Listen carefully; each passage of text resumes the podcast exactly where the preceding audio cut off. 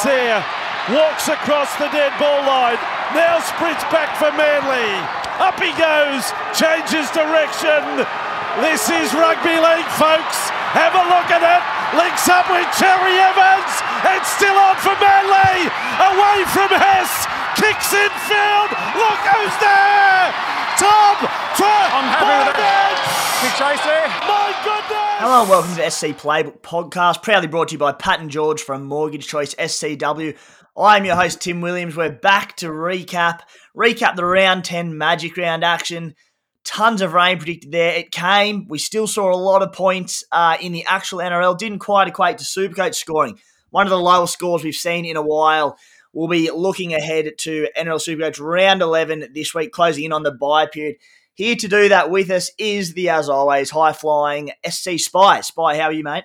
Mate, not flying quite as high. I've had probably my worst fortnight in a couple of couple of years, to be honest. But uh, in saying that, I'm hanging in. I've dropped from a thousandth down to three and a half k. So look, it's hardly disastrous, but just been a little bit disappointing uh, over the last fortnight. But in, what I have done is set my team up really well over that period. It's a couple of moves uh, I probably would have liked to make, and I've just held off. But from now on, mate, that's all out attack for the rest of the season. I'm going to try not ignore prices because you can't ignore them totally, but if I want a player, I'm going to get them in uh, and go a bit harder from here on out. So hopefully, I'll be back up that the leaderboard, and with the byes coming up, that's a good chance to get around things as well. Um, and there was a positive on the weekend. I didn't get turbo. I held off on Garrick just given the weather, and that worked out well. So I think things will be set up moving forward. But yeah, tough fortnight, mate. Uh, hopefully, you two have been doing a little bit better. Yeah, nice buy. I'm a bit with you, mate. It's sort of getting towards the period of go hard or go home, uh, without being too too chaotic about it. Also joining me this week, it is the return of the king, the 2019 NRL Supercoach runner-up, Walson Carlos. Uh, whilst there was absolute bedlam among the fans, I gave the Spy two weeks off, and there was a bit of turmoil, a bit of backlash at the podcast. No Spy, mate. The stuff coming through when you had a month off, dead sad. Nearly had to, nearly had to shut up shop. Uh, Walson Carlos, how are you, mate? Oh, that's a fair G up, Timmy. Yeah. um, no, yeah, back for a bit of a cameo. So, no, pretty keen for tonight's potty. I just look looking at the uh, team list. Oh, it's an exciting time, you know, with uh, all those. I think you were saying the development players become available, so a few of them have been named, and um, yeah, I'm, I'm sitting okay actually. Like I've butchered the last two weeks in in terms of my start and sits. We might talk about that a bit later, but I'm sitting in 1,211th spot. Um, and sort of hovered around there for probably the last month, and and yeah, a bit like Spy, I'm really happy with the makeup of my side. Going to make a few key trades uh, this week and leading into the round 13 bye. And I'm starting to look at my team moving forward across the origin period into round 18. So, mm. doing some real forward planning. Very well placed there, whilst just outside the top 1,000, Spy question for you, whilst mate, we've been talking our chat lately, and you've been very negative of late, mate. And I think you're you're almost making these start things happen and go poorly for yourself. So I think a few positive vibes, mate, and you'll be you'll be back flying. Just got to get back on the confidence horse, mate. Yeah, I can get into that negative state of mind. Why, and uh, as you know, and um, yeah, like you tend to be see see the glass half full. Sometimes I can see it glass half empty. Just with Supercoach, I'm not really generally like that in life. So, um, yeah, I think I'll have to take your advice there. But I'm, I can certainly see that I'm close enough if good enough. You know what I mean? I've been in a similar position before.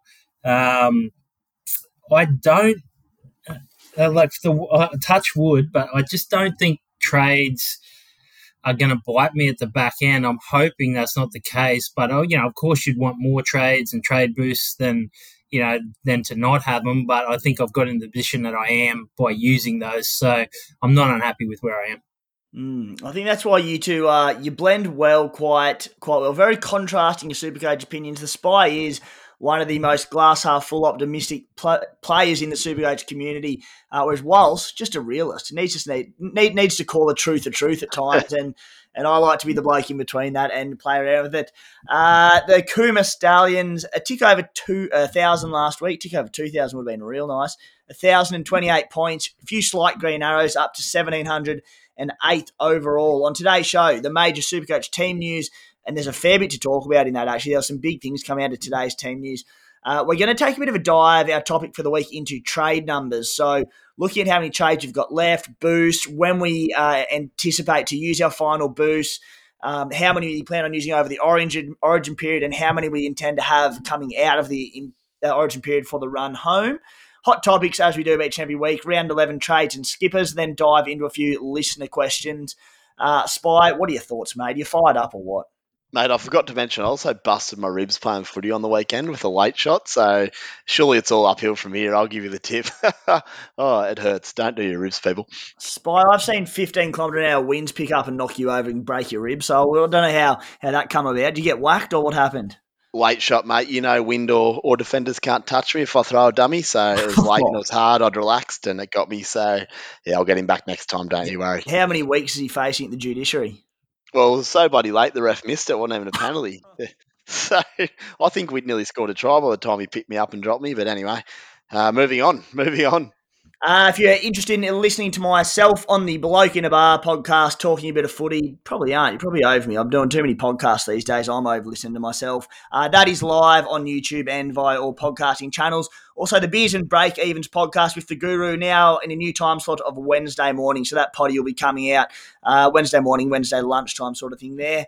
Uh, guys, we're looking for one more sponsor for the show. We could spam you with all sorts of different ads week in, week out, but we really don't want to do that. We've got Pat and George on board as a major sponsor, so we're cautious not to overdo it. But if you are a business or a business you know uh, will be interested in getting in touch with us and jumping into one the, into that final slot, email us at supercoachplaybook at gmail.com.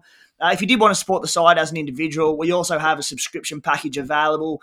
Uh, the Spy's actually been getting a little disgruntled about his current contract situation. Reckons he deserves a bump up. He's threatened to initiate a get out clause in his contract for 2023 if we don't come to the party. So I'm a little bit nervous on that one. Guys, the subscription package is $30 for the NRL season, 40 for our full package, which covers NRL, AFL, and BBL. Stacks of articles every single round, uh, additional ones including my big teams analysis article that I do every Tuesday afternoon. This week, it's a subscriber only yarn along with one or two others. So jump in and do that. Access to our subscriber only WhatsApp group. Myself and the contributors jump into that each and every week and give feedback. I do it every Thursday afternoon. eligibility to win our major unlimited group prize. Uh, credentials. Top three overall ranked super coaches last year were subscribers. And our in house league of contributors finished first out of over 17,000 leagues. So Hopefully, we've got a few runs on the board. Uh, Spy, mate, you look a little anxious over there. You're all right or what? No, not at all. I just wanted to go on the record and say that I'm here to do my best week in, week out. anything, anything that comes to you is all through my management.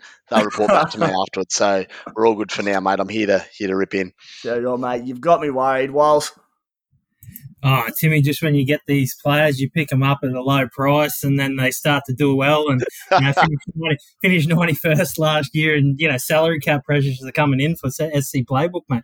Mate, we, we've got this great development base that is absolutely being, being picked apart at the seams. Clubs like the Roosters are coming after us, these bigger News Corp podcasts taking my talent that I've worked to develop over all these years, Spy. Yeah, just just better hope I don't make Origin. I'll give you the tip. Oh, pretty safe on that one, mate. Fellas, let's get stuck into this week's podcast, starting with the major team news. Probably not a super Supercoach relevant one at this stage, whilst, but Anthony Milford named to play his first game of the year for the Newcastle Knights. Uh, it's an exciting one, isn't it? Especially for a Knight side that have promised but aren't quite putting it together at the moment. Yeah, 100%, Timmy. Uh, I put him in my article, just sort of started to bang out my article for this week, the final word for those people that uh, do read it. Um, and I had two on my watch list. One was Tohu and one was Milford. So I think they both could be very relevant. I think Tohu is more likely to be relevant, um, particularly coming into round 13, but certainly Milford and just the way he might unlock Ponga uh, could be interesting. So it might not necessarily be Milford that actually you pick up, but it could make Ponga relevant again in Supercoach. Jeez, I tell you what, if if Milf can come back, go to any shred of his best footy at the night, the thought of him and Ponga gelling together there off the back of what's a pretty ruthless forward pack at the Knights when they get on song and when they're all available is pretty exciting. Spy, Kelma Tuilagi benched for the Tigers. He's made about 100k for us the definition of a slow burn cash cow. Luke Garner's gone back to the back row uh, along with Luciano Leilua. Kelma I think break even's about 35, so he's not an urgent sell, but mate, he'd have to be on the chopping block uh, now off the bench. Oh, 100%. He's done his job. Uh, underwhelmed a little bit. Only the way they've been using him this year. We've spoken to Walsh about it a little bit. Doesn't see much footy because he's a very strong carrier of the ball. He offloads more often than not, but just not getting much footy. Uh, so it makes it an easy decision just to just to send him on either this week or next. Now he's on the bench and just quietly on Milford. Um, you, will be able to tell within about four seconds how he's been training because he walks on the field and you just tell straight away how he looks, that body definition and tone, mm. how he's moving around. But as you said, KP is the exciting one there. Um, he was getting into his spots a little bit more last weekend and goal kicking. So, yes, yeah, certainly one to watch there, hey. Te Maire Martin uh, had a hip flexor injury on the weekend, has been named for the Broncos, which is very encouraging two absolute stinkers the last two weeks, Supercoach wise. So uh, whether or not you try and irk out a bit more money for him or not, we'll wait and see. He'd still be in major doubt for this week, but uh, you know at his price, maybe he's just a cheeky little hold for round 17 if he can hold his spot at the Eels. Ryan Matterson named to start at lock. Huge, huge Supercoach news. Uh, we'll get to him a little bit later in the hot topics, but Nathan Brown's been benched in favour of Matterson. Parra named a four forward bench, another thing to consider, including Marata Niukore, who comes back from injury there. Tommy Turbo named despite looking uh, a little bit sore and sorry last weekend for his 23 points. Benny Trbojevic out, Josh Schuster named on the bench. Uh, whilst I don't know if you jumped on Burbo, you, you, might have dodged him with me at this point. Um, are you an owner? And if you were, what would you be doing? You sort of just hold and hope that he's uh, good for round 13, hey? Yeah, I don't think he looked too bad actually, Timmy. I, I, was sort of halfway through the game before he got injured, and I was thinking, oh, I've made a mistake by not grabbing him because his BE, you know, like he's he's going to make a lot of money if he can get on the field, but probably dodged a bullet to a certain extent two weeks in a row because I didn't get TAS. Um, I was probably more confident about that one with the Burbo one, you know, I was sort of like touch and go, but I sort of went all in because I there was, you know, Desi was on the turbo train and I couldn't buy into that at all. And there was a couple of big name, big name people on that I know in Supercoach, and um, geez, I think that's really backfired now. Like, what do you do? Do you, you know, do you keep Turbo in your team or do you get him out? But um, just one thing, boys, we'll probably chat about that later. But Ryan Matterson, I've been talking to you boys a little bit on the chat about it. Like, I really think the game has evolved now where the spine is not just like one, six, seven, nine. I think that ball playing 13 in the good teams is just so vital. You know, you got Murray, you got Radley, you got Isaiah Yeo. Um, Ryan Matterson is the next great ball playing 13. And I'm, when I say great, I don't say that lightly. Like he is, to me, I'd pay 650, 750 a year for a player like him. If I was the Dolphins, he'd be the first player on my list to buy. You know, behind the obvious ones like Munster and things like that. But Munster's not off contract, as we know. So um, he's a special player. He's got all the talent in the world. Can pass, kick, very tough in contact, and he's just strong. You know. So what are you? So what are your thoughts on it, Spy? Well, so I just wanted to mention you talk about ball playing there. Ryan Matterson starred for in the City versus Country match, one of the last iterations of it, and he was playing five eight. I'm almost certain he was. Uh, he was a bit smaller back then, but uh, obviously shows what he can do with the ball in hand. Mm, well, he, I mean, he played a heap of five eight, or not a heap, but enough five eight in his days back at the Roosters as well. Uh, and he's I saw a picture of him the other day. He is looking enormous, uh, but still as agile as ever. And uh, it's very, oh, boys, we may as well touch on it now. Uh, is he coming into your, your team this weekend? Whilst I'll, I'll check it here, but I think his break even's about 13 or 14 or something. Because prior to this, prior to him getting named to start, he was one of the most traded in players, but I was happy to avoid because I don't think he'd played over something like 53 minutes since round three. I had a bit of a dive into it. Had a few attacking stats to his name, a few tries coming off the bench in that time. But now that he's been named to start, mate, oh, geez, he's hard to avoid, eh? Yeah, it's interesting the start. I don't, I don't know how that affects his minutes. Um, you know, Parramatta are a side that's always carried the full four, uh, full forwards on the bench, or generally have. You know, for a period they they had Jake Arthur and that, but I mean, they generally carry a fourth forward that really doesn't play unless they're chasing the game, mm. and that's Bryce Cartwright. But now Niukore's come back on, and he's probably more likely to play decent minutes. But I just think I'm, I'm bringing in Matterson because last week I brought I only made one trade and I brought in McInnes and it was a toss up between McInnes and Matterson and I went with McInnes because he was about 100 or 150 grand cheaper at the time and I thought he could do a similar job but the upside for Matterson and uh, you know I just I, I'm all over that trade. I'm going to bring him in and I'm going to back him and keep him for the rest of the year and hope he doesn't get injured. But I think he can bang out a 60 base and with upside. Yeah, I started the year with him. I was so so happy to have my team as a pod. I could he was something like seven or eight percent ownership to start the year, and then he might have twinged his hammy or something.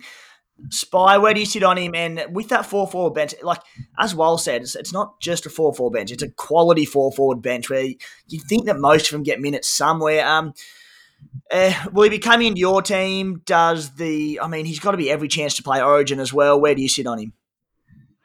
It's possibly comes into my side for someone like Penisini. Um, can flip maybe Burbo into the centres on the bench there, but I think most likely what I'll do. We just spoke about money, and I think I've got maybe enough money or thereabouts for the season I can afford to have a look at what happens this week with that 4 4 bench. The other thing is, if he plays around 60 minutes or 55 minutes like he has been, I'd probably prefer him coming off the bench because this gets on and goes mad. He runs, the ball's already in play a lot, there's tied forwards and all the rest. Maybe it's not as good him starting.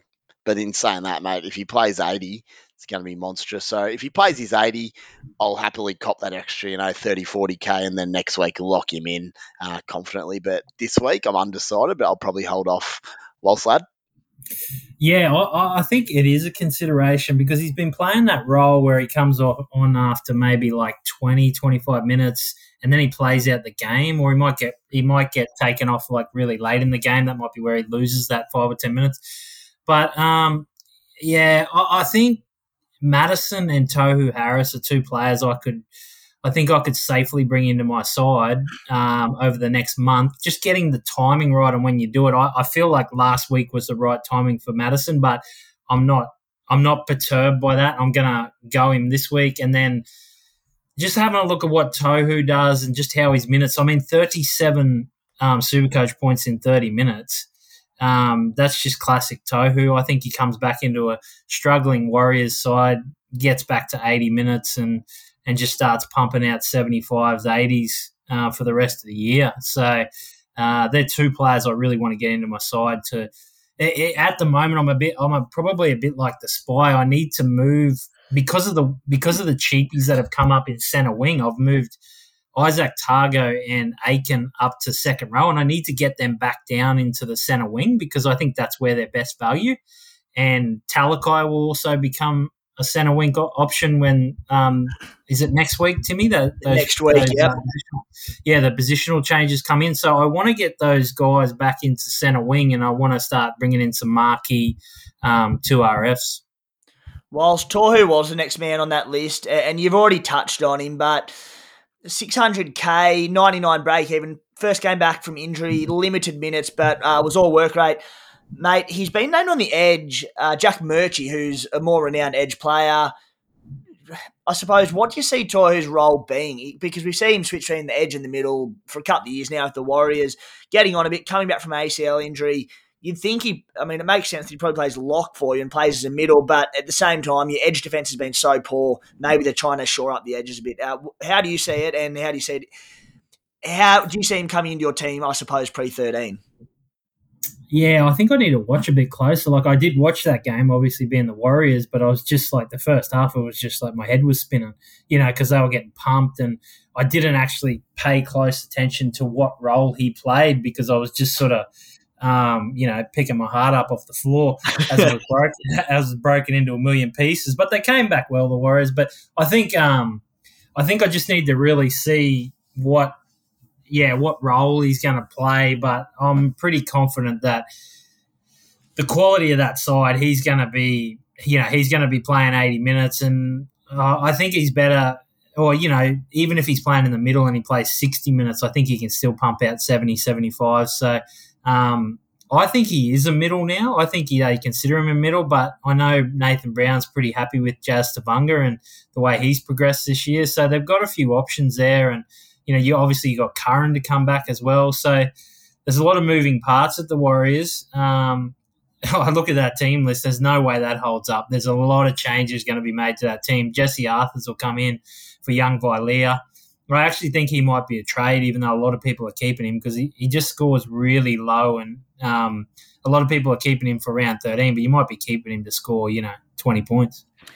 A lot of confidence there, Walls. Is another one of your suspected changes uh, Dion Arcee because he's been named in the halves, gone okay, but Chanel Harris Tavita named on the extended bench to come back from a ruptured nut. Um, well, I mean, because um, where are we? I've got a few numbers here somewhere on him. Um, Dion Arcee, negative third. Oh, no, that's well. Negative 19, break even, dual 5'8 CT dub. Do you see Arcee holding his spot or not? Yeah, I don't think so. I think um, he was brought in a crisis and he's done a pretty good job. Mm. And defensively, I don't think he's too bad. But I think it's probably, you know, Nathan Brown's put a lot of depth in those halves positions. Um, and I think he's sort of trying to put the heat on Shaun Johnson. You know, Shaun Johnson could come under fire in the next couple of weeks if he doesn't pull his finger out. And I think he will pull his finger out. That's what I'm hoping. Um, so, yeah, like he, has got Arcee there. I think he drops him back. I think he brings in CHT um, or possibly the young kid from the Roosters, Volkman. Oh. You know, and um, and and I think you know Arcee might be um, he might be that depth there, but there is some talk around that he could play centre spot. Yeah, Arcee, from what I've seen, which isn't a lot, he looks a pretty good player. Um, just funny you mentioned Shaun Johnson there. I was listening a little bit off tangent here, but I was on the radio having a listen before. And they mentioned Nathan Blacklock, my favourite ever rugby league player. Just a little Tuesday night fact for you. And it made me think of Shaun Johnson because he'd be my other favourite at his absolute best. But it's mate, he's at the top stage of his career now where there's he could go out the back door, and that's no fault of his own. It's a lot of injuries. He's slowed up. It'll be quite difficult to him to play some quality NRL for the rest of his career. Um, so it'd just be interesting to watch that. I just want to mention that.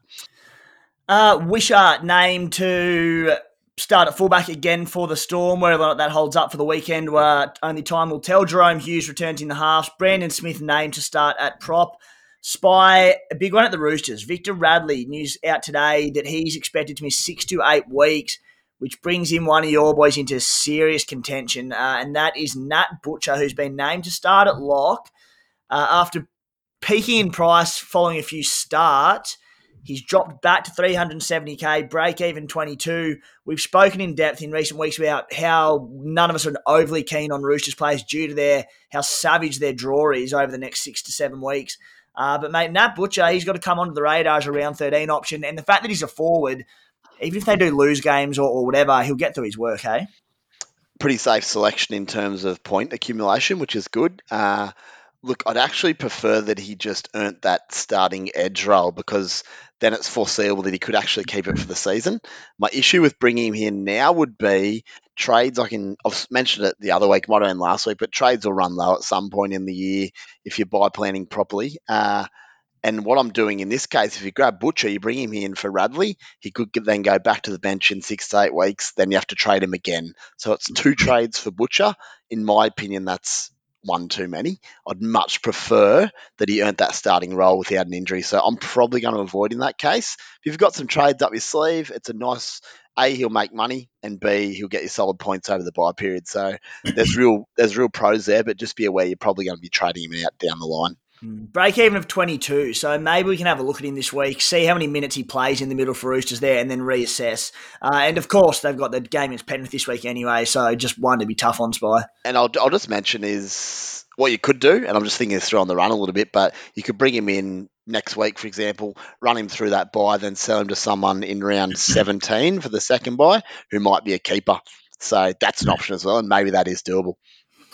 Uh, whilst Trent Peoples, you spoke off air about being pretty keen on him, the St. Gregory's Campbelltown product, named start in the back row for the Rabbitohs. Uh, obviously, got a little bit of a back row crisis there with Cam Murray injured, Jacob Host now injured. Um, Peoples awesome on debut a couple of weeks back. Uh, Bunnies don't play round 13, but there's no way you'd go early on him, but he could be a massive buy for next week, even without that early bye coverage. Yeah, he could be. I mean, like, you probably make a lot of money if he can have a sustained run there. I was impressed with him on his debut. I mean, he made a line break, just got chopped down um, you know, from scoring a try. But I just thought his work rate was huge. He looks like a super coach player all around. I think he's 175k or something. So definitely one to keep an eye on. Probably don't bring him in this week, just you know, see how it plays out. But um, I think Souths are realising too. Like, I don't think there's a player that I watch more in NRL than Jai Arrow, and he is just a quality player. Everything he does is quality, but it just doesn't. It just doesn't translate to super coach points. Um, but I think I think you know uh, Demetriou is realizing that Arrow is a middle. Yeah, you know he's not an edge player. You know, he's yeah. absolutely middle, and uh, because of the injury to host, he played 80 on the weekend in the middle. So oh, he might so he might have shifted to an edge with that, but played 80 minutes. Base was back up, workout was up. So while I do think with Origin looming, he's a sell before 13. He now is not an urgent sell, and, I'm actually quite happy to play him while Cam Murray's out and he's staying in that middle role there. Uh, at the Sharks, Lachlan Miller named fullback. Will Kennedy's back next week. So uh, one to watch, but one to not get too excited about at this stage. Supercoach wise, Nicho Hynes back to the halves, thank God. Wade Graham starts for the first time this season with Teig Wilton back on the bench. Matty Frawley starting for the Canberra Raiders with Jackie Wighton back in the side. Brad Schneider dropped. Uh, and boy, Zach Woolford, the son of Simon Woolford, named to start at hooker again for the Raiders. Do not go early on Zach Woolford because he looked terrific. Uh, but he could easily play 20 to 25 minute role there with Tommy Starling uh, and be an absolute trap there. He had a lot of attacking stats on the weekend. Could be a great buy next weekend and some round 13 bye coverage, but uh, there are red flags there. Do not go early on Zachy Woolford. Uh, guys, topic this week trade chat. We're going to go through a few different things around where basically where our situations are at and what our plans are um, over the next, I suppose, eight to ten weeks, and then how many trades we want to have for the run home. Spy, I'll start with you as one of the great planner headerers of all time. A few questions for you, mate. Uh, you know, how many trades do you have left? How many boosts you have left? Uh, and what are your tactics on these going forward? Well, you're going to love this because a week ago I probably probably could have given you an exact number I had by the end of round 17, who I want to bring back in. That's all written down for reference, but it's already flipped on its head with after last weekend, Manly, how they're going, all these young guys coming in who are available for 13 potentially, uh, Trent Peoples coming in. So I'm going to tell you right now, I'm totally winging from round 13 onwards now, and I might even add a few extra blokes like that Kiraz from the Bulldogs. Um, he's a really good player if he comes in. Uh, to answer your first question, though, I've got 23 trades left as we speak. Um, Is that before or after this week? That's that's right now without having used a trade. Uh, so 23, and I've got mm. two boosts, two boosts in hand. Uh, I think with boosts, I'm starting to get to the opinion that they may not be that critical unless we see a second COVID wave. Say, oh, I mean, a second one, whatever number we're up to these days. But in terms of NRL impact, if COVID goes through the NRL again, because it went through preseason, and it's maybe around 20 or something like that, that's all hypothetical, but you never know what could happen. Hey, with bikes dropping out, they could come in handy. But if that doesn't happen, you might find you don't need them that bad. So, well, I guess what I'm saying is they might not be critical, but they're still critical to hold on to in terms of just accounting for what might happen. So my rule with a boost is I'm only using it if it's adding serious value to my side, whether it be a really good buy option who's going to score a guaranteed 50 plus or has upside, or it's just a critical buy where you say, I need to do that this week. Um, someone like a Talakai of a month ago who's in ripping form. Uh, but really interesting to see how that plays out. But that's where I'm positioned, and it's just ever evolving this season. But trades are crucial. That's all I'm going to say. I'm only I'm not going to throw them out willy nilly and and do them without real a lot of thought in terms of points and and value as well.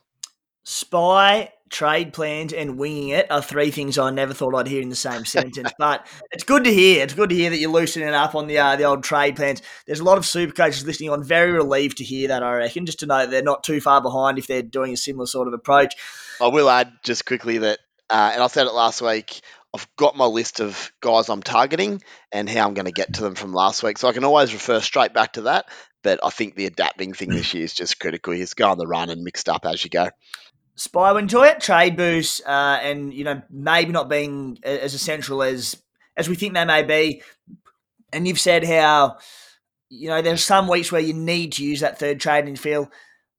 I, I reckon it's a real it's a real gut based thing each week. You know if you need to make that third trade or not, or how vital it is. It, it sounds a bit blase and uh, a bit of a throwabout, knockabout comment, but every team's different. And mate, I just I reckon you know whether you're wasting that trade boost in the third trade or if you need to make that to benefit your team immensely. Yeah, and don't get sucked in by the fact it's super addictive.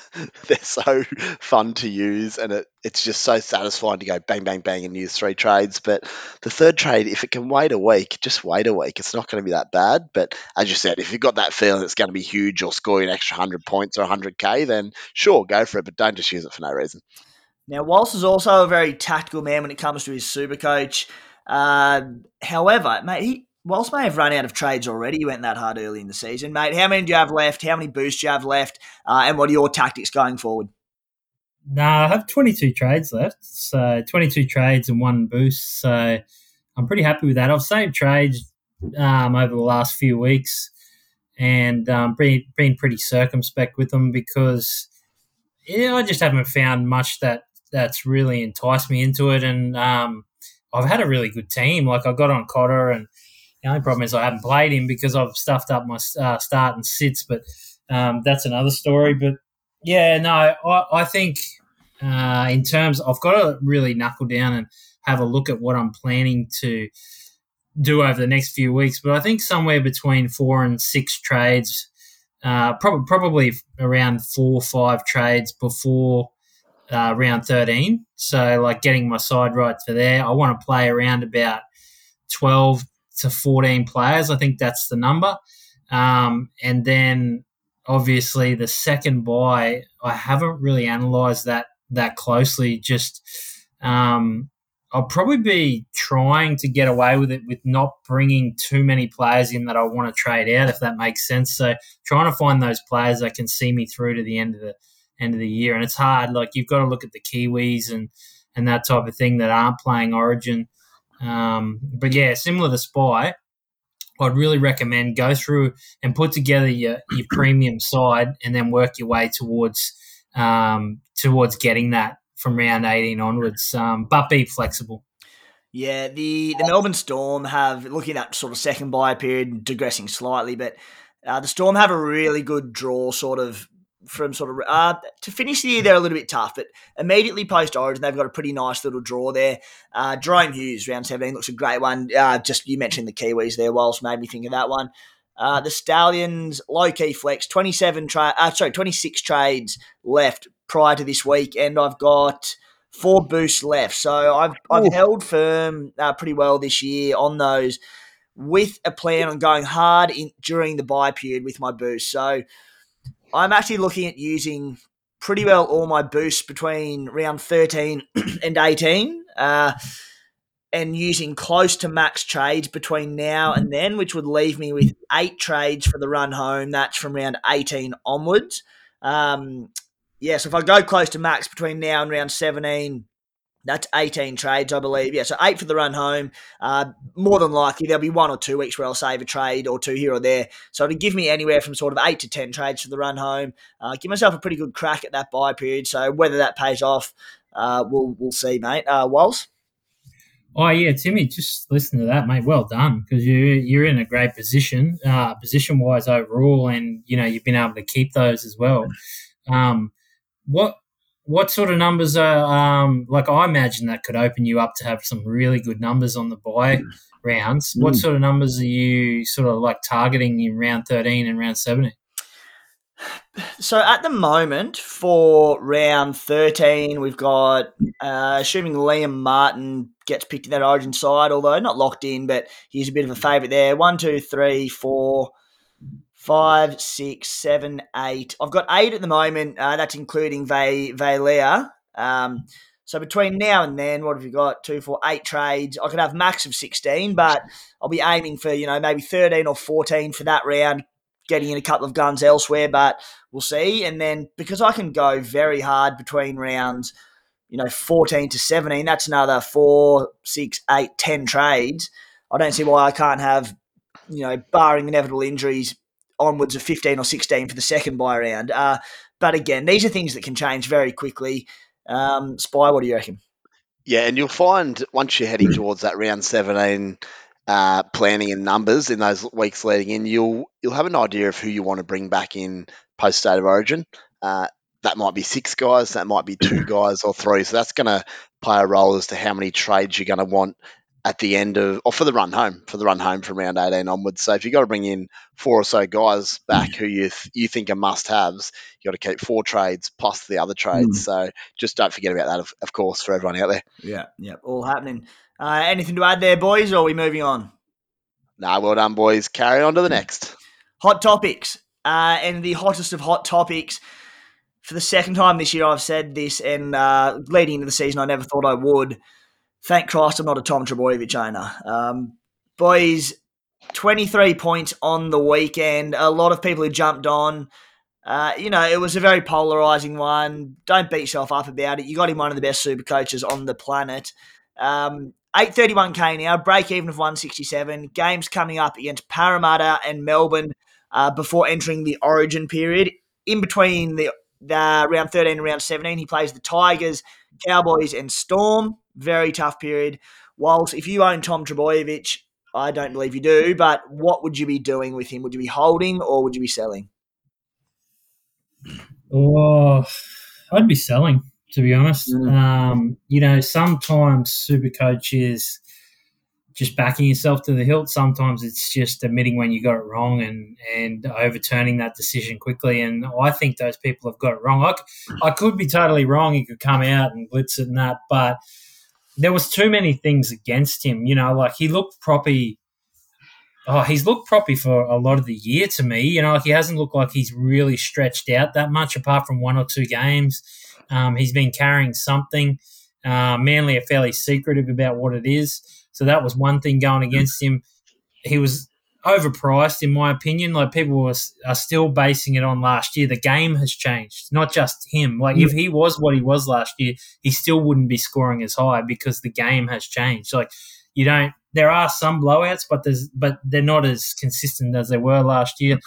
And um, yeah, he's just generally not playing as well, and he's marked up a lot better by opposition teams, which you're finding. Like I think it's similar to what's happened to South in a way. Like they're apart from the Warriors last week, like most sides have handled that left hand shift a lot better this year. So, you know, coaches do homework. They do they you know they do their video and they they get their players out there working on it. And I think that's what happened with Tommy hmm. Turbo. So I'd be long long answer, but I'd I'd be selling him.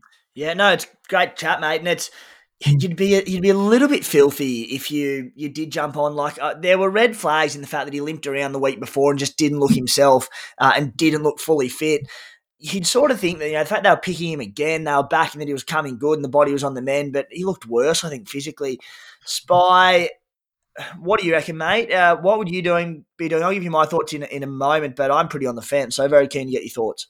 Oh, honestly, boys, I'm so glad I don't own because I'd spend the whole week stressing about it. Yeah. On one hand, you've got the draw coming up, but I don't mind the matchup this Friday. Uh, it all comes down to health, as well said. There's a bit of chat around uh, from one of the good men, NRL physio, that he noticed a cork early in the game last year. So if he got a proper cork in the knee, you can understand why he was hobbling for 60 minutes and they didn't take him off. Last week, Maybe that, yeah, that was against yeah. um, against Brisbane. So if he's then back to running against Parra, anything could happen. He could be back to his best, but gee, there's as Walsh mentioned, it's been a lot of the year. He hasn't looked as explosive as he was.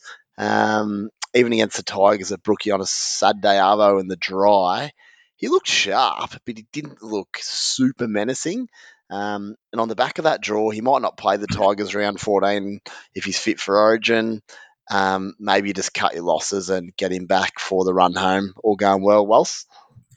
Yeah, Spy just reeks of like it's like I've seen this this this movie before. You know what I mean? Like it reeks of him really wanting to play Origin and pushing through, and Hasler backing his player to the hilt you know, even yeah. though it's not, not in the club's best interests. Like, yep. I, I, think I've seen this video before. I've seen this one play over years before. You know what I mean? So to me, it's like he's pushing and pushing because he wants to play Origin. Whether you pick him for Origin is another question, but that's New South Wales' problem. But yeah, I just I just don't really understand why they wouldn't say to him, just rest, come back when you're fully fit. Yeah, no, it's hundred percent, and we're going to know Friday night how he is because if it was just a cork last week and he is healthy and he's rehab, then he should look pretty good in theory. Um, but if he's sort of not looking his best and you do hold, you'll go, oh no, this isn't ideal. I guess you can sell the week after, but you bleed more cash.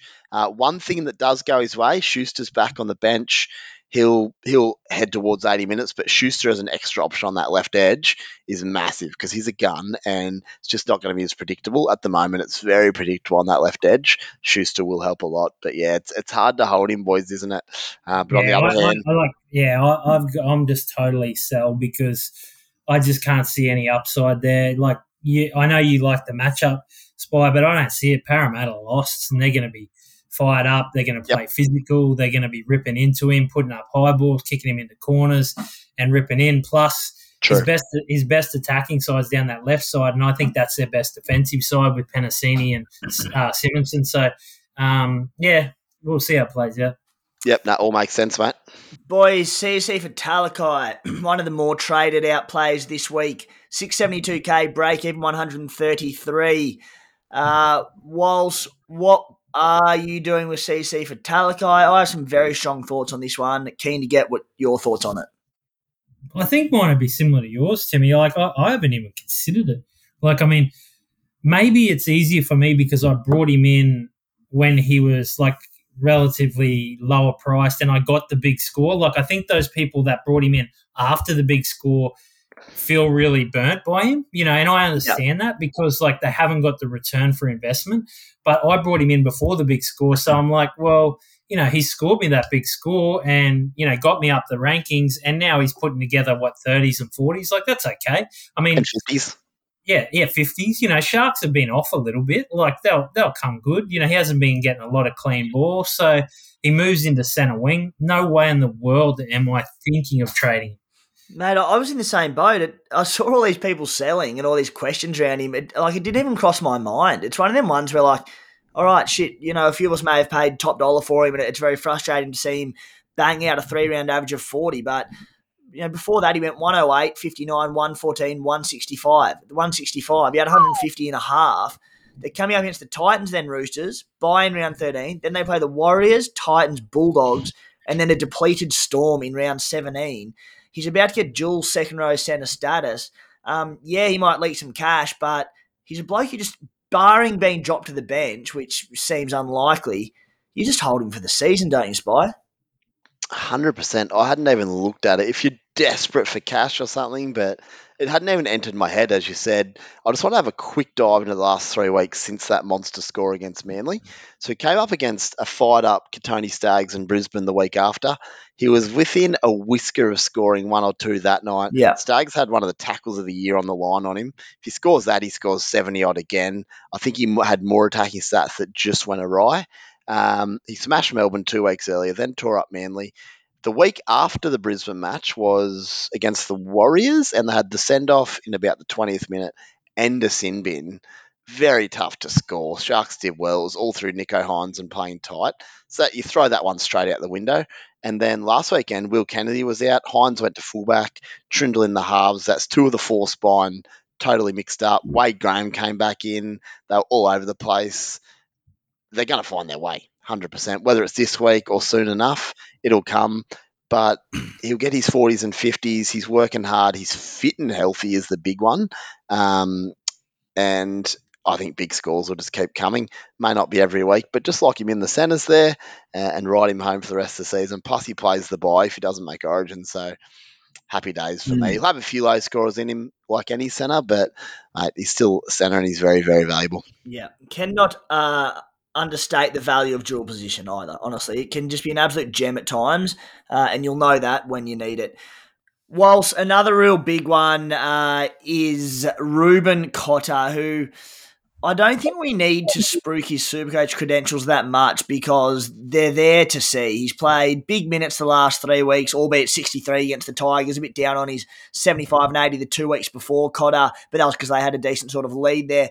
Mate, you've been all over him for a long time. You got him in early this year.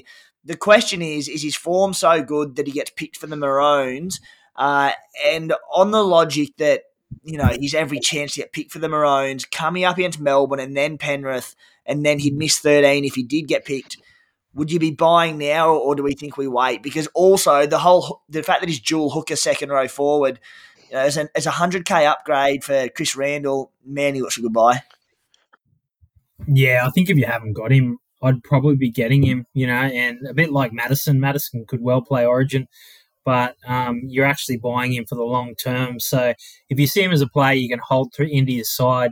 Um, you know, through all the byes, mm. you know, if you get lucky, he doesn't play Origin, and you get him for round thirteen.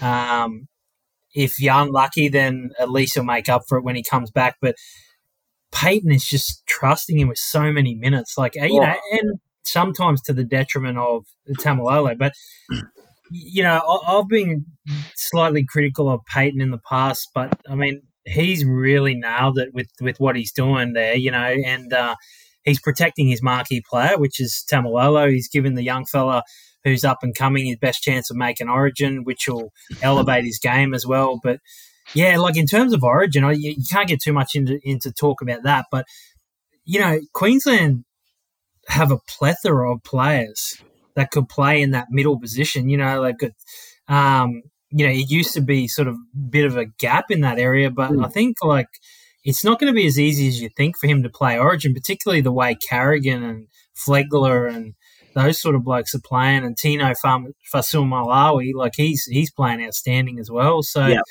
Yeah, and Mo Fotuaika, you know, so there's only so many players you can carry that play play front row spot. Yeah, it's a good point. Look, I just had a really quick look, quick look at the draw while you're chatting there, Wells. If he doesn't play Origin, you'd love to lock him in right now. The question is, if you assume for the fact right now that he does play Origin, do you still buy him? And that's the question you've got to ask yourself. He's got Melbourne and Penrith in the next two weeks. Oh. His work rate will still be fantastic, but his minutes were back to 63 last week. Does he stay at 70, 80? Does it go back to 60? Because I mean, it's he works that hard. You might not want to pay massive minutes all season. If he then plays Origin, they play Friday night straight after Origin one. It, it'd be very hard for him to back that up if he plays decent Origin minutes, Ooh, which he may call. not, of course.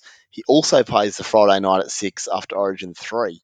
So that's a massive blow and maybe helps you go, oh, I'll stay off until such time as maybe round 18. But in saying that, as you said, he could miss Origin or he could play 20 minutes in Origin and then back up, no dramas at all. So I'm I'm on the fence at the moment and that'll be one of my jobs. Something always comes out of the podcast on a Tuesday where I go, gee, I'm going to have to look into this and make a call. Uh, and I think Cotter is it because we might get to him soon. But but Robson's the other one who I quite like. Yeah. yeah, I don't think he'll overly burn you. Sorry, Timmy. I don't think he'll overly burn you. So I think that's one thing where you sort of go, people see him and they really like what he's doing and they think, I've got to get him. But I'm not sure he's going to go out. And, uh, like he, that might be his ceiling, what he did on, on, on the weekend, you know? Like I think that might be close to yeah. his ceiling. But but um, yeah, like eh, another thing I'd say just to counteract what you said about Melbourne and Penrith, in Penrith, hundred percent. You know, like I worry a player that light playing a game like that that he's just going to make hardly any runs and he's going to get belted and things like that. But Melbourne aren't the same without Nelson Asofa-Solomona. Mm. Yeah. Um, you know, they're depleted. They're not going to be as physical. So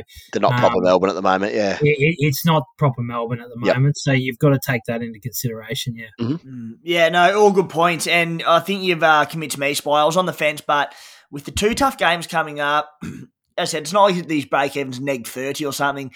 I think we can wait till round 13. If he doesn't get picked for Origin, just lock him in there because, I mean, I think he's a season long keep even if you bought him now. But with that, yeah, with that coverage, I um I'm happy to wait until round 13 and maybe just move Randall straight to him from there, uh, provided that's the go. Uh, we'll wait and see how that turns out.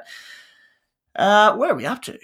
Moving on. Um, Joey Manu, third most traded in player. Um, not hard to spruik his Supercoach credentials either because we know how good he's been this season. There's been a couple of lows, but a lot of highs. Bounced back in recent weeks with a 60 and a 91. But Penrith coming up, then Sharks. We've spoken about this over and over again. Raiders in round 13 where he should play fullback. Then Melbourne, Eels, Panthers, then bye. Desi's all over him this week.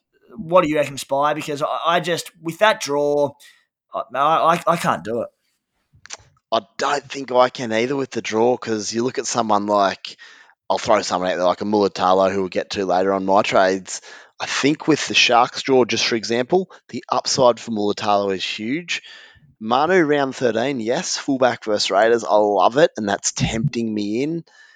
How good, how much quality ball does he get against those tougher opponents? I'm not sure because Chooks have had a pretty soft start to the year, and it now it really gets hard now. Whereas at the same time, they're starting to play some better footy, but is it good enough to warrant selection? I'm just not so sure. I'm certainly not going to buy him this week. Um, it's a real tricky one. Uh, I'm, I'm not sure. I'd love your thoughts, boys. Well, last season we saw Penrith come out. Was it last season? This is off top of my head. I could be completely wrong. Didn't they come out and there was hype for this big game and Penrith just belted the Roosters? Mate, it could easily happen again. The Roosters are, I mean, they've got more players on deck at the moment, but they haven't shown much.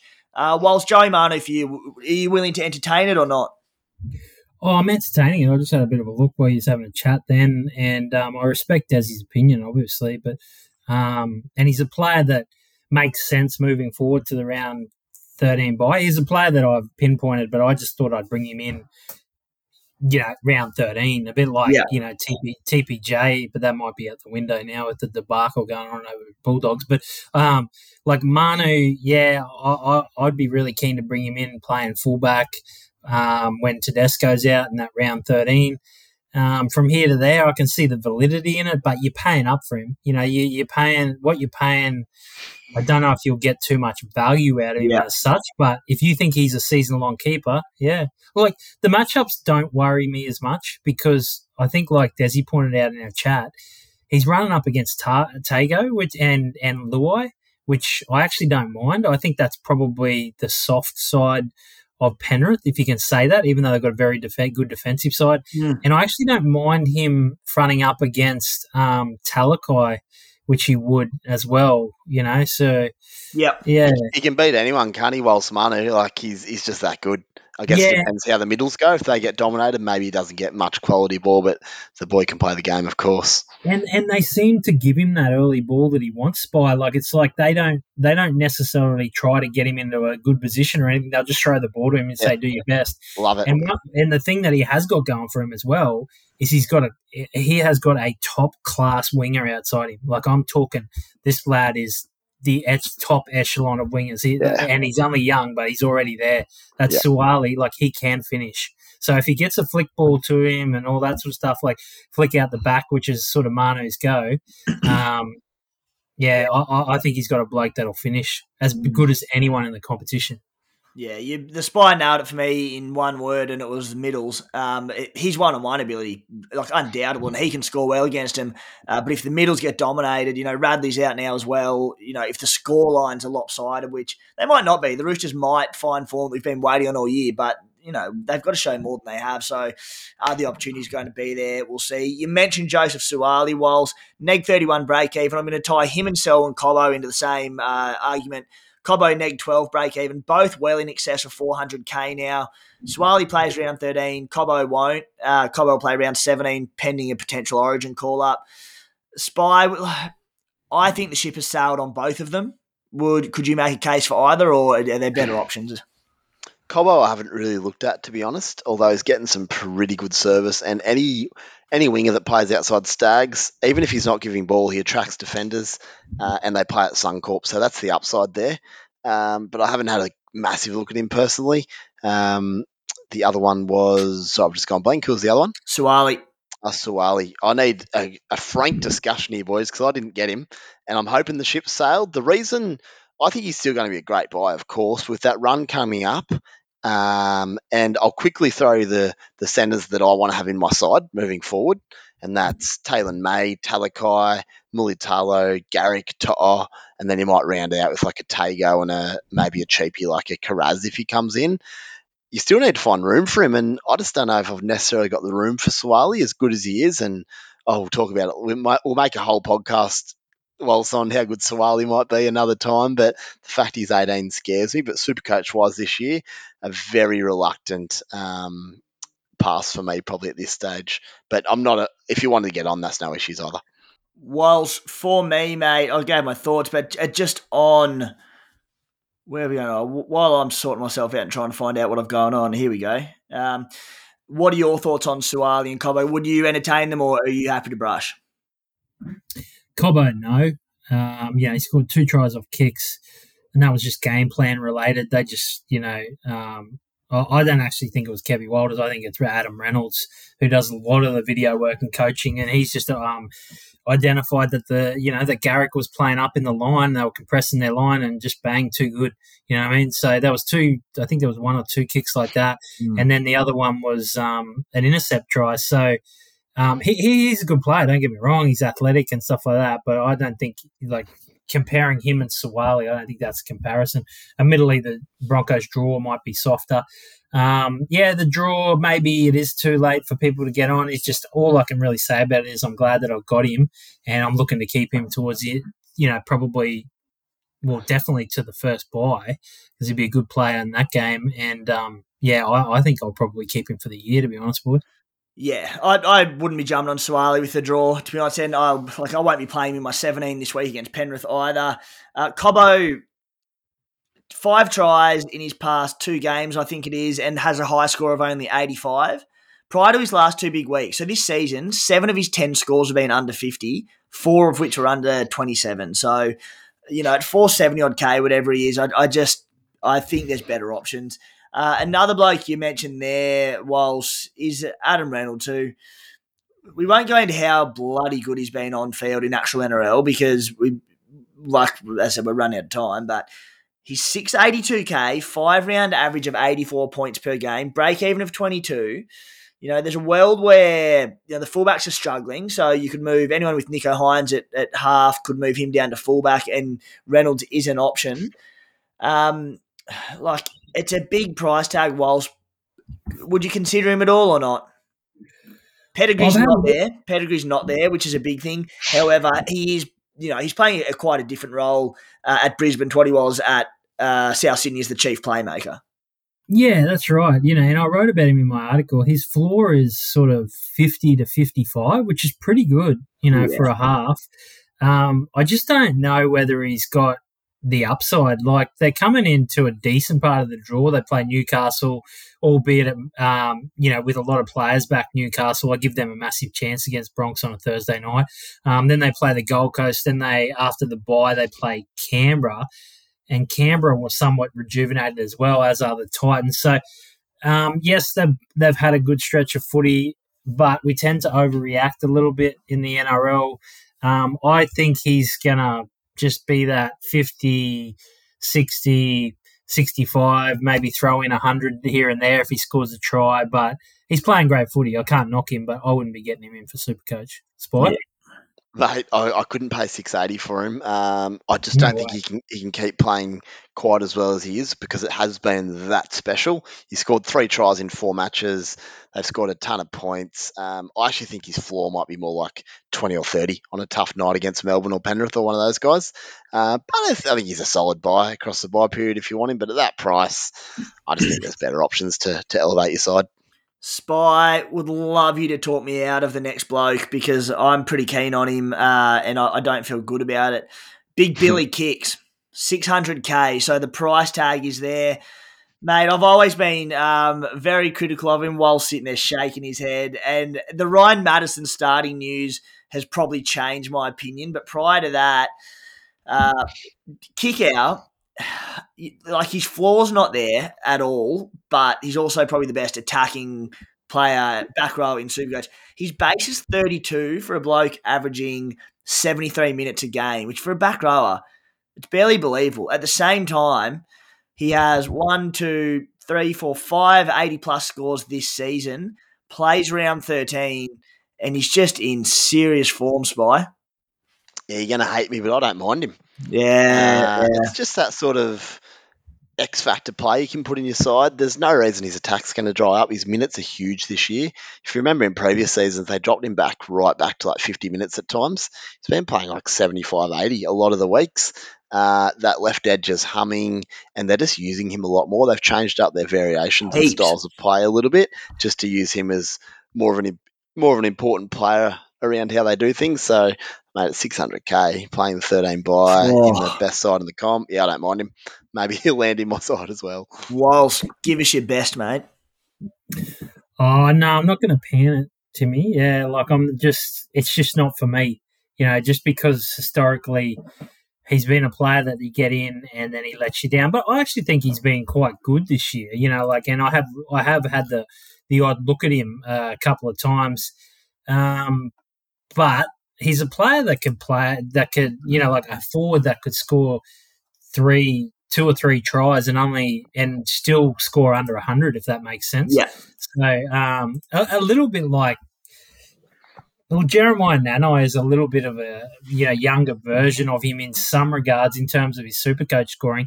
A totally different player, but you know he's got that ability to play a sensational NRL game, but it doesn't necessarily translate to super coach points. So I'm going to sit out. I think he's priced up to um, yeah, like he he's priced up about where he's going to average, so I'm not interested in him as a value proposition. For yeah, and, he, and he, he's not a value proposition as such. Like he he's priced, you know, towards his peak. I just when we say you know these you know forwards that are relying on attacking stats, I won't get into him now. But Beau Fermor's another one who I think I looked up, and he's averaging quite well, about 59 off the top of my head. But I think he scored in four games, and the games he didn't score, he's gone sub 50 kick out on the best attacking edge in the competition, in the best team in the competition, as good as he is, I can just see these attacking stats just continuing. So uh, he'd be a fun bloke to own, but I know mm-hmm. he's just he's never quite been elite tier second row in Supercoach. That being said,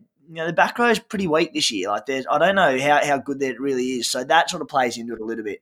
Yeah, uh, that's that's that's a huge point you make there, Timmy. Mm-hmm. Like you know you're scratching and clawing, and that's why I'm so high on Ryan Matterson um, because the two RFs this year, there's no real standouts. So, like, um, well, probably Murray, to be honest, like before he got injured, was one bloke that I said I'm going to have to have him in my side. Um, but uh, behind him, I, the probably the second. Uh, second, uh, the, the, second second rower that I identified to have for the run home was Fifita. Mm, yeah, well. so that that that just shows you, you know, probably how weak the position is this year. Mm. Uh, boys, the last one for hot topics this week is Xavier Coates. What do we reckon? I, I, I assume we're all owners. I know myself and the Spire owners, but is it time to go for Xavier Coates because he's about to start plummeting in cash? Origin is looming. Negative, uh, sorry, he's got 144 break even, 568k. Cowboys and Manly to come, then or, a bye Origin period. Uh, what are you doing with him, Spy? Because I think I'm going to move him on this week. Yeah, I might not have scored well last week, but I got some decisions right, and that was selling Xavier before he scored eight or whatever it was. Um, I think I'd get rid of him just on the fact that Melbourne have towed up a few teams of late. He's benefited of that, made a heap of cash with Origin coming up, Pappy out. Maybe he doesn't go mad in the in the short period he, could easily prove me wrong and score three or four tries any given week. But I'd prefer Melbourne to be flying and Pappy at fullback to really get the best out of Coates. And maybe that's the back end of the year post Origin. So I'd be happy to sell and bring in a real quality guy for the bye period who may also be a keeper. Mm, yeah, no, I'm very happy to move him. Oh, very happy, but I'm happy enough to move him on this week as as one of them Origin players who you sort of can't keep them all. And uh, like yourself, unfortunately, didn't play him on the weekend for his eight. Uh, but in the rain against Penrith, I don't think that was a massive shock to anyone. Guys, the SC Playbook podcast is brought to you by Pat and George from Mortgage Choice SCW. The boys are experts in all types of home, commercial, and car loans. So whether you're a local or living interstate and looking to purchase your first ever home or chase the lowest rate for your refinance, give them a call on 02 9521 1611 today and mention SC Playbook for your free tailored expert advice session. Uh, you don't have to be in the Sydney area, guys. If you're anywhere in Australia and you're in that position looking to buy your first home, no idea what's going on, um, give them a call and they'll sort you out all for free. Uh, round 11 trades and skippers. Spy, hit us. I wish Will Kennedy was back because I would comfortably bring in Ronaldo Mulitalo. I think I will anyway, uh, with Hynes back at half. Probably going to move on Penisini, who I really like, and he's a serious, serious footballer, but lacks a bit of upside. And um, I just I love Mulitalo. The other question I have is whether I get get rid of Staggs now before he gets rid of cash because I may end up selling Penisini and Staggs to get blokes like Talakai uh, and these sort of fellas into the centres. So at this stage, yeah, bringing in Mulitalo. Haven't made a call on the other trade yet. May hold it, but I've, I can tell you I've got an eye on blokes like Garrick in the coming weeks. Reece Robson, uh, Schuster I want badly, but I need to see him fit and starting before before then. Um, Mitch Moses for Blake Taaffe or Pappy could be on the cards as well. I think Mitch Moses is a good buy this week. Uh, you can plug him in for the byes. He'll play the second bye and keep him as your backup to Cleary, just in case he gets rested throughout Origin. Uh, skipper, I'll stick with Nicho Hynes again against the Titans. Maybe Cleary Saturday night if I've had a few beers and I'm feeling it. But um, I think Nicho against the Titans hard to pass up Sunday Arvo. Spy, just on Mulitalo, we spoke uh, off air about uh, you, you mentioned to me that you were keen on him, and I went and had a bit of a look, got a little bit excited, good ceiling on him. Uh, then I had a further look, 658k, break even 129. I know that money's not a massive issue for, issue for you, and you have to forego, you know, bloke with a ceiling like that. A really good matchup against the Titans this week, but as you said, no Will Kennedy. Roosters next week, then the bye.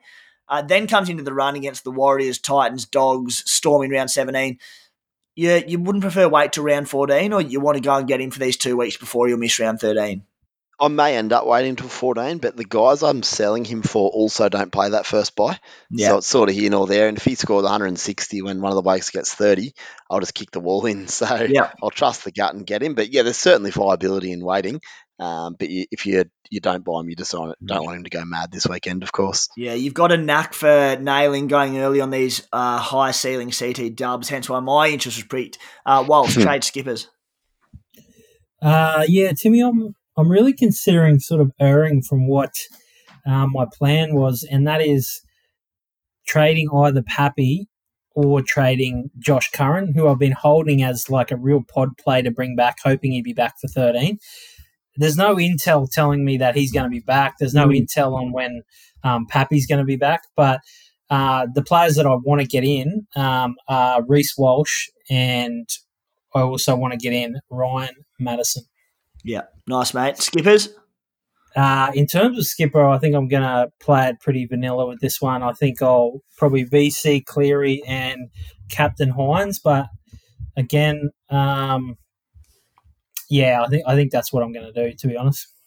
Nice, mate. Uh, and just on that, we won't go into a, a, detail about it because the spy spoke about it a fair bit last week. But holding Ryan Papenhuyzen is a viable option. There was a lot of questions about it, but I think these two boys here are both in that boat uh, and looking to potentially hold. So you know, you don't have to move him on and if he comes back from round 14 after that Origin first bye week, you know, it could be a master stroke due to the lack of uh, replacement options. So if you are thinking that way, uh, you're not alone. You're in esteemed company with these two fellas. Uh, the Cooma Stallions, I'll be honest, not. Uh, i think I've got one locked in, and that'll be more than likely Coates to kick out on Matterson via Tago. I'm really keen. I've been trying for a long time to get Tago to centre wing, uh, particularly with Talakai about to get his dual CT dub second row. That'd be a nice little flip there. Um, so probably one. Uh, I'd like. I think that trade will happen, and then my second trade, I'm not too sure, uh, but maybe Kelma Tuilagi moves on to someone. Um, maybe even a, a Tuilagi to Nat Butcher next week if Butcher goes all right. Not sure about my second trade yet this week. I'll drop it in the WhatsApp group later on in the round in the week. Should I say skippers?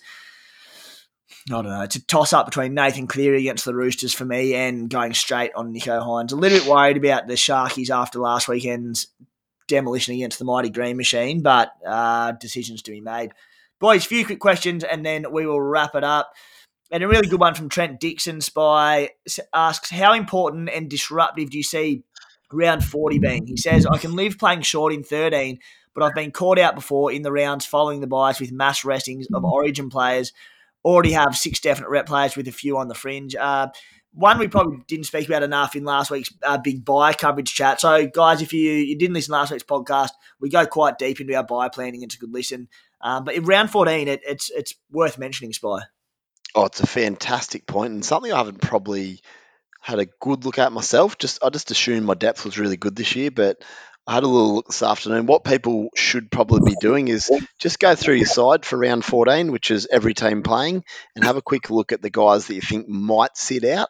Let's just say Harry Grant, Cam Munster, Nathan Cleary. Say they all get rested after a tough Origin one. Just have a look at how your sides line up because yeah, you want to make sure you get de- you've got depth in those positions in particular, and make sure you've got depth all around because you don't want to get stuck with 15 and be too short in round 14. So just have a little look at that, and if you need to make some adjustments, uh, you can. You've got rounds to do it then. But it's a massively good call.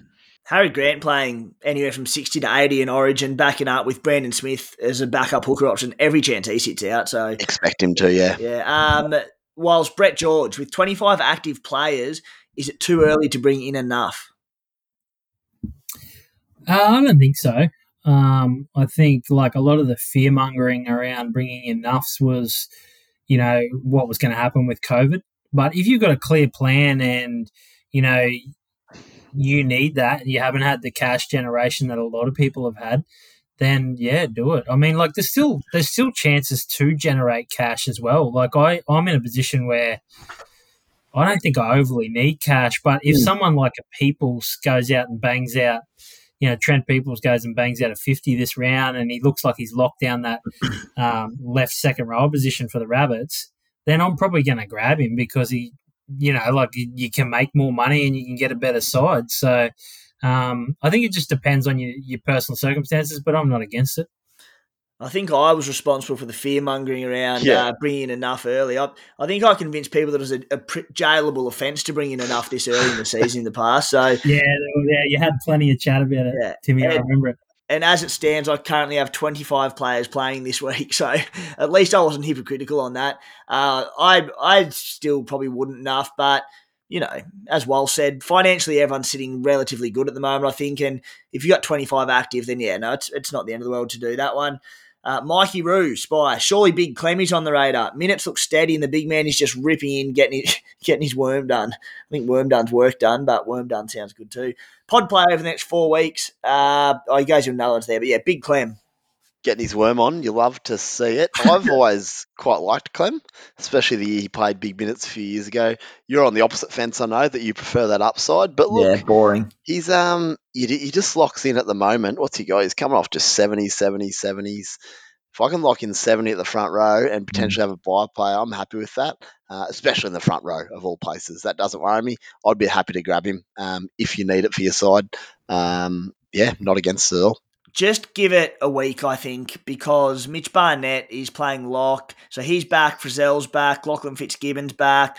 Barnett will punch out big minutes in the middle. Kurt Mann still to come back in, who'd been playing lock all season. So I'd just wait and see how this impacts Clem's minutes. He's one bloke who's definitely not going to hurt you by waiting on him. So and he doesn't play Yeah, good 13. So I'd just wait a couple of weeks on that one. Yeah, for sure. Um, guys, Samuel Shembry. G'day, fellas. Moving on Randall this week. Should we be waiting on the origin decision on Cotter or grab scrap that question because we've already answered it? Um, Rob, thoughts on McInnes as a trade in? Yes, close to the bye round and he misses out, misses, but would like some thoughts around him. Uh, whilst you brought him in last week, I think you said. Yep. Yeah, brought him last week to me. Yeah, um, oh, I was pretty happy with him. Fifty-seven. Um, brought him in for fifty-five plus scores. Um, with some possible upside, like they played absolutely atrocious. The Sharks haven't seen them play worse. Um, so I was reasonably happy with it. Got a bit lucky. Um, never great to see someone get injured, but Finucane, you know, obviously head injury, he's out. But I also heard Fitzgibbon saying in the press conference that he's out for up to, oh, I think, three or four weeks with a knee injury as well. So, All right. um, which means he'll start. There's not a real big threat to his minutes. The other thing, the other upside of him, if anyone, and this is sort of making me question my tipping this week whether I do go the Sharks, is have you looked at the Sharks bench? It is really poor bench to look at. Like, you know, you've got, I think, Tolman and Fifita on the bench. Not a lot of impact there. Mm. They're really missing Braden Hamlin like for that punch. Like Toby Rudolph and Royce Hunt are really good. But what that means, coming back to the question, is McInnes could play a lot of minutes in the middle Yeah. because he's mobile and he's going to tackle. Like Fifita's only got 15, 20 minutes in him. You know, he's on his way out, you know. So, um, and Tolman looked really slow and old uh, in that game on the weekend, which um, he normally doesn't. He normally sort of holds his own. So, interesting times there. I, I wouldn't I wouldn't be surprised to see that bench change and like a Jesse Colquhoun or someone like that, a young gun, come onto the bench. What happened to that lad who had all the tats and that at the start of the year? He must be injured. Uh, big Franco Pelli or something. Oh, yeah, hard to know what's happened to him. Yeah, he's the type of player they need because they really lack that punch in the middle. Um, and then you know Hynes just got way too lateral, getting the ball, Mm, you know, yep. too off the ruck.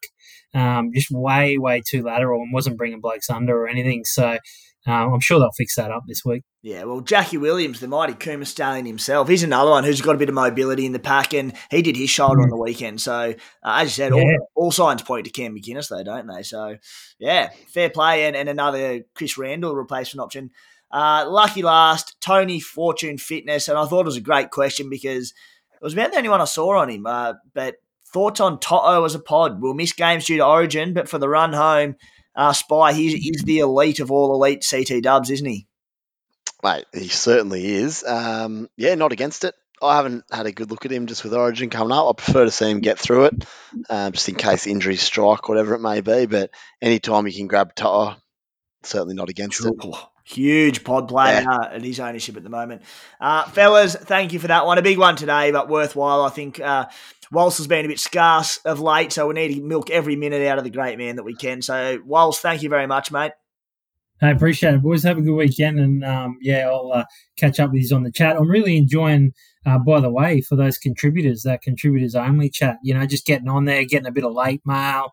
Um, you know, just listening to the chat, but the banner there, there was a bit, of, there was um, a few blokes getting into each other early, but now it seems to be like really good banner about footy and and stuff like that, and I, and um, I enjoy it.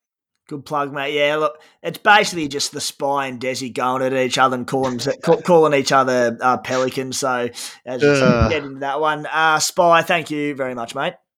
Cheers, boys. Really good. Um, Wells, if you need to talk more footy later, you've got my number, mate. Give me a call. Right, I know you're excited. Cheers, guys. Thanks for tuning in.